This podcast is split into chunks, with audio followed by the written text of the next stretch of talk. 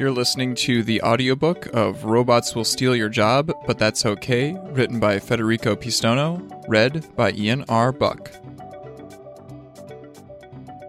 Find the show notes for this chapter at thenexus.tv slash rsj8. Chapter eight. Social Acceptance. Even though a technology might be ready, tested, and reliable, its social acceptance is not obvious at all. Fear, uncertainty, doubt, ignorance, and special interests all converge to stifle innovation and the betterment of our lives. Take what is arguably the greatest revolution in the history of humanity, the Internet. An ocean of possibilities, democratization of information, distributed free sharing of ideas, instant communication across the globe, the leveling of race and class. Anybody, anywhere, has the same opportunity. That was the potential. The reality? A handful of companies control the essential services for accessing the Internet, and an equally small number of private corporations make up a very large portion of Internet traffic. Even though we have the technology and the capability to provide the world's seven billion people with free and unrestricted Internet access, only one-third of the world is connected to the global mind. Reference one. And even when the Internet manages to reach the people, things do not quite exactly go as expected. Politics should ensure freedom of speech, but attempts to censor the Internet are widespread and increasing around the world. A quick look at the two thousand eleven edition of Freedom House's report, Freedom on the Net, gives us a very depressing view.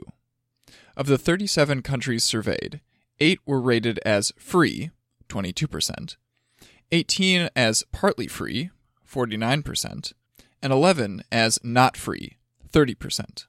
Reference two. The study's findings indicate that the threats to Internet freedom are growing and have become more diverse. Cyber attacks, politically motivated censorship, and government control over Internet infrastructure have emerged as especially prominent threats. And even among those few considered free, there is a catch. For example, the United States of America is supposedly free, but there is a long history of proposed federal and state laws that attempted to restrict access to certain websites and services, or to control people. Reference three. Some of these laws began with good intentions, but they were easily distorted and taken advantage of. The latest flavor of these obscenities was called SOPA, Stop Online Piracy Act, and together with its twin sister, the Protect I P Act, Preventing Real Online Threats to Economic Creativity and Theft of Intellectual Property Act of two thousand eleven, United States Senate Bill S nine sixty-eight, that gave the power to censor the Internet to the entertainment industry. Video maker Kirby Ferguson explained it quite nicely. Reference four. Protect I P will not stop piracy, but it will introduce vast potential for censorship and abuse, while making the web less safe and less reliable. This is the Internet we are talking about. It is a vital and vibrant medium, and our government is tampering with its basic structure so people will maybe buy more Hollywood movies. But Hollywood movies do not get grassroots candidates elected.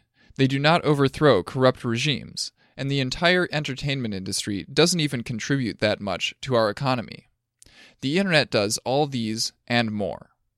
Corporations already have tools to fight piracy. They have the power to take down specific content, to sue peer-to-peer software companies out of existence, and to sue journalists just for talking about how to copy a D V D. They have a history of stretching and abusing their powers. They tried to take a baby video off YouTube just for the music playing in the background. They have used legal penalties written for large-scale commercial piracy to go after families and children. They even sued to ban the V C R and first M P three players. So the question is, how far will they take all this? The answer at this point is obvious. As far as we will let them. On January eighteenth, twenty twelve, the English Wikipedia, Reddit, and another seven thousand other smaller websites coordinated a service blackout to raise awareness against this madness. That day, more than one hundred sixty million people viewed Wikipedia's banner. The Electronic Frontier Foundation, Google, and many others collected several millions of signatures.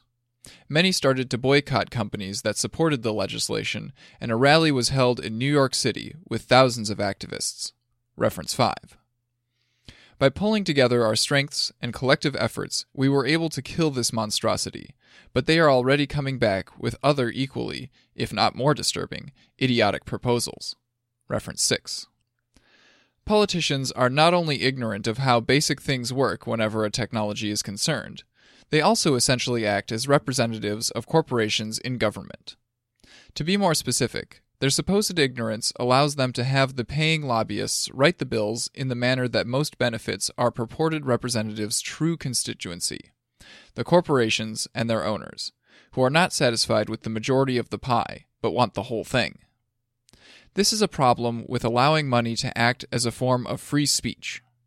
It is an arms race with more and more money trying to buy the right laws, and the people, corporations, who financially benefit from those laws will always have more money to buy more laws. Reference seven. This is not a cynical view, nor is it a conspiracy hypothesis. It is a well-documented fact that up to zero point one percent of the U S earns half of all capital gains. Reference eight. As if this were not enough, politicians and big corporations are only a very small part of the problem. Studies have shown that the public's ability to understand everyday problems and challenges is depressingly low. In the U S, about eighty-seven percent of the people cannot even perform moderately complex tasks, such as reading and understanding a newspaper article about foreign affairs, compare two viewpoints in an editorial, read a graph, compare percentages, and twenty-two percent are functionally illiterate. Reference nine. The same goes for Italy, the United Kingdom, Belgium, Australia, Canada, and many other developed countries. Reference ten. It should come as no surprise if the public perception of complex issues is skewed. How can you expect at least sixty percent of the population to be informed and act responsibly, if more than sixty percent of the people do not even know what sixty percent means? Consider the issue of climate change, which the popular press likes to call global warming. For years, it has been the center of debate in newspapers and political talks, as if it was a matter of opinion, as if journalists, politicians, economists, or any other person who is not a climatologist had anything to say in this regard. For years, people have debated and discussed and presented evidence in favor and against the theory of anthropogenic global warming.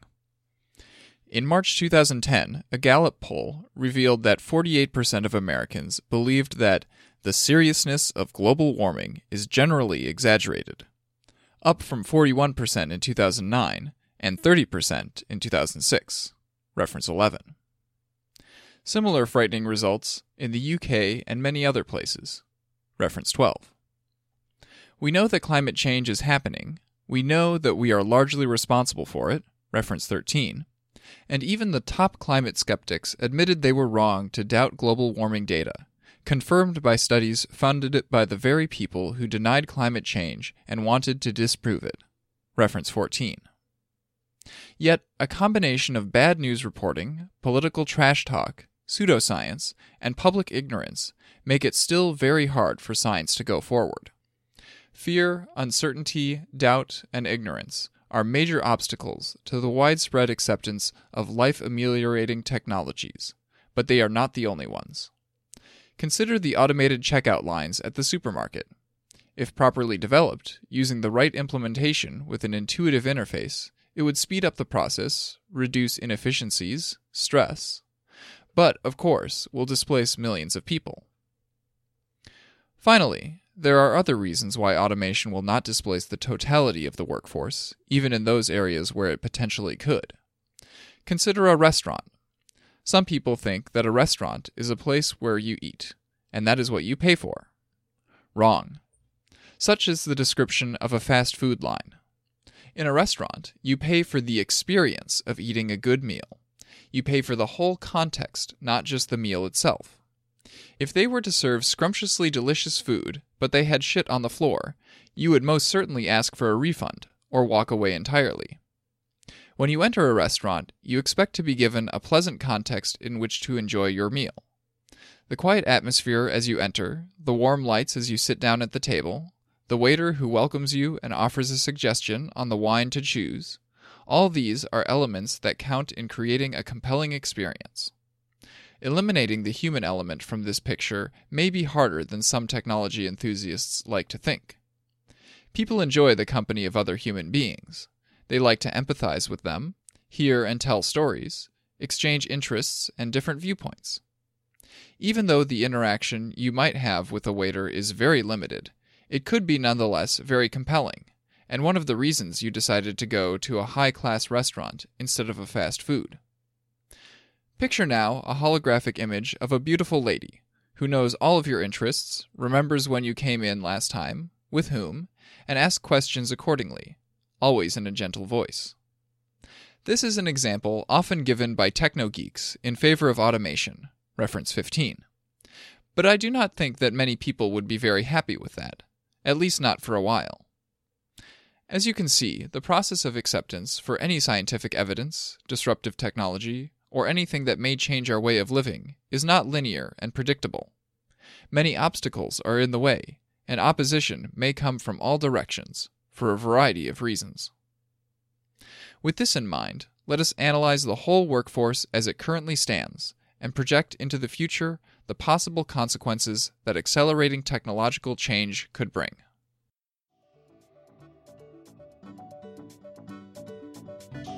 You have been listening to the audiobook of Robots Will Steal Your Job, But That's Okay, written by Federico Pistono, read by Ian R. Buck. This audiobook is a production of The Nexus T V, a network of technology-focused podcasts. Find our other shows at the nexus dot t v. This audiobook is released under a Creative Commons Attribution Non-Commercial Share-alike three point oh Unported license, so feel free to use any part of it as long as you link back to the original page, you do not use this for any commercial purposes, and you release your version under the same license. Until next time, have a good one.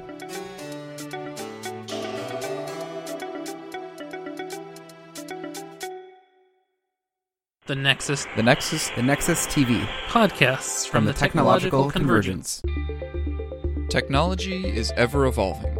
It touches every part of our lives, both influencing and being influenced by society. I'm Ian R. Buck, and I know it's hard to stay on top of everything you need to know to live in this digital world.